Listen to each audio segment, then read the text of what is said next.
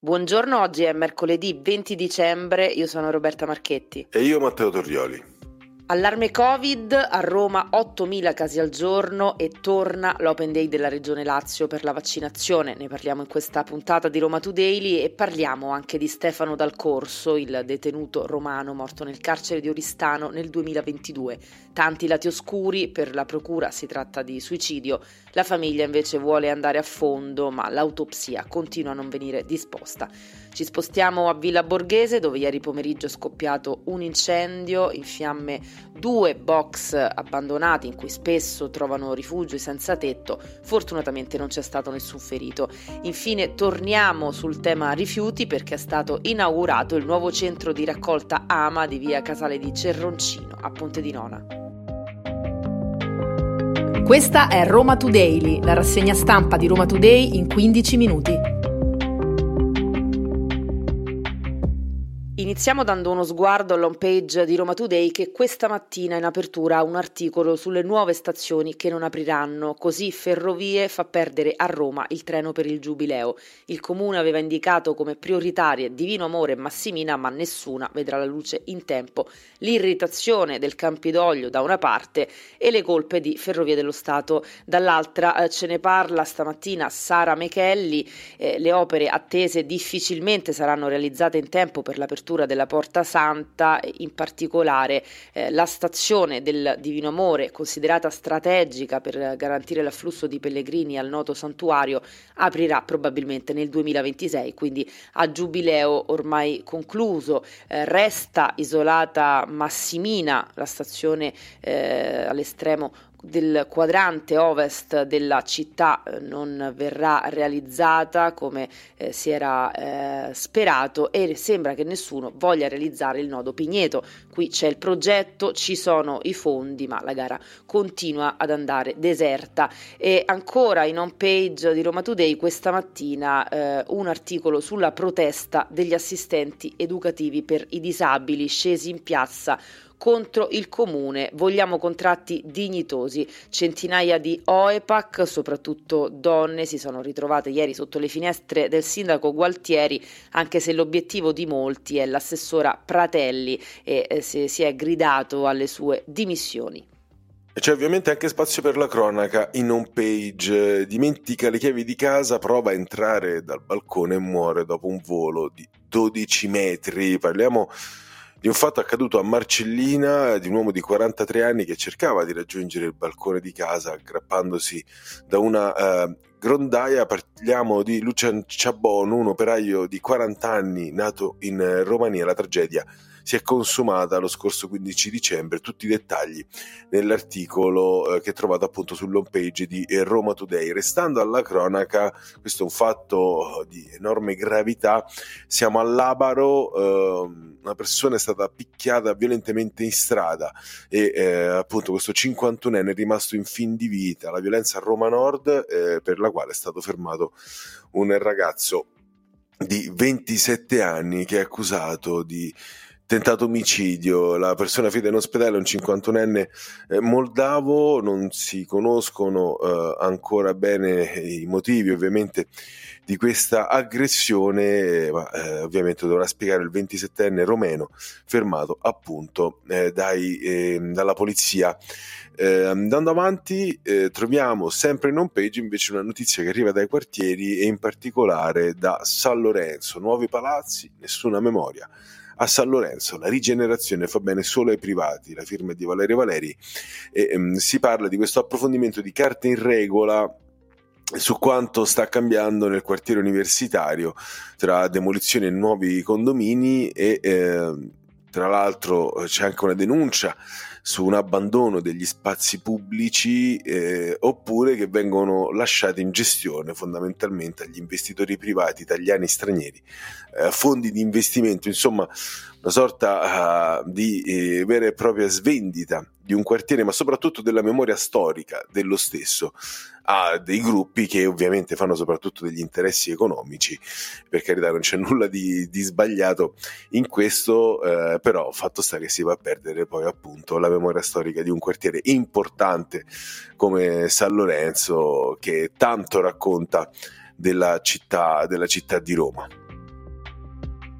Andiamo ad approfondire le notizie più importanti e partiamo da un argomento che magari nessuno vorrebbe sentire, però adesso è di strettissima attualità. Eh, a Roma ci sono almeno 8.000 casi Covid al giorno, l'allarme in vista del Natale dei medici di base, quindi non parliamo ecco, di eh, sentito dire. E così torna anche l'Open Day della Regione Lazio per la vaccinazione anti-Covid-19 nella capitale. Ai cittadini che lo richiederanno verrà co-somministrato anche il, vac- il vaccino anti-influenzale. La somministrazione straordinaria verrà assicurata anche nei fine settimana dell'Epifania, il 6 7 gennaio del 20 e 21 gennaio e si parte da questo sabato, sabato 23 eh, gennaio. Certo, bisogna dire in questo senso che... Eh, visto che c'erano le feste, lo, si sapeva perché più o meno Natale capita tutti gli anni nello stesso periodo e negli stessi giorni, farlo di sabato 23 gennaio, dicembre, pardon, ultimo giorno utile per fare i regali, spesso e volentieri, a parte la mattinata del 24,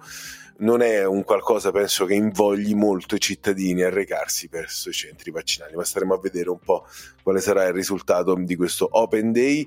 Sabato, come dicevo, verrà garantita la copertura totale di Roma, all'ASL Roma 1 nel centro di via Jacobini, all'ASL Roma 2 nella Casa della Salute Santa Caterina, nella ASL Roma 3 ci sarà a disposizione la Casa della Salute di Osio, poi ancora al Policlinico Umberto I, al San Camillo e al Policlinico di Tor Vergata.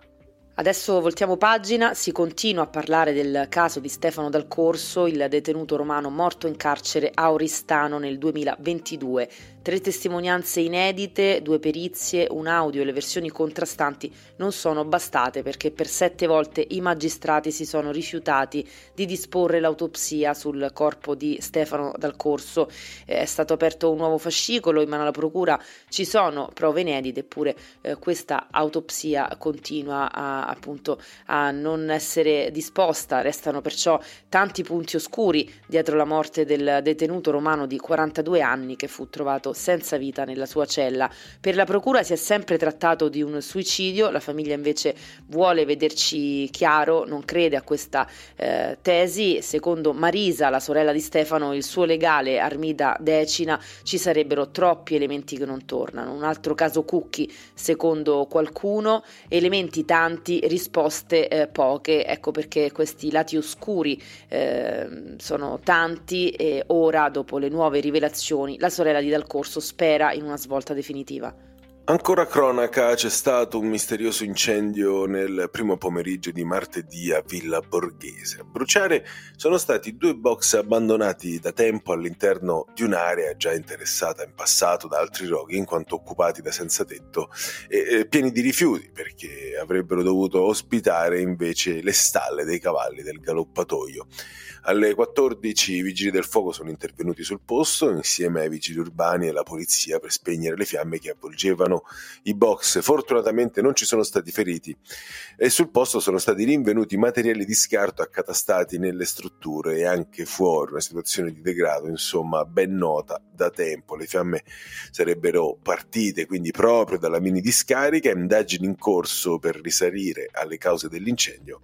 L'area nel frattempo è stata transennata dalla polizia municipale. E a proposito di cavalli, il nuovo anno inizia in salita per l'ippodromo di Capannelle perché la società che gestisce l'impianto, la Ippo Group, non figura tra quelle riconosciute dal Ministero dell'Agricoltura per l'anno 2024. Questo significa che almeno per il momento non possono essere organizzate nuove manifestazioni di trotto o galoppo nella storica struttura di Via Appia Nuova.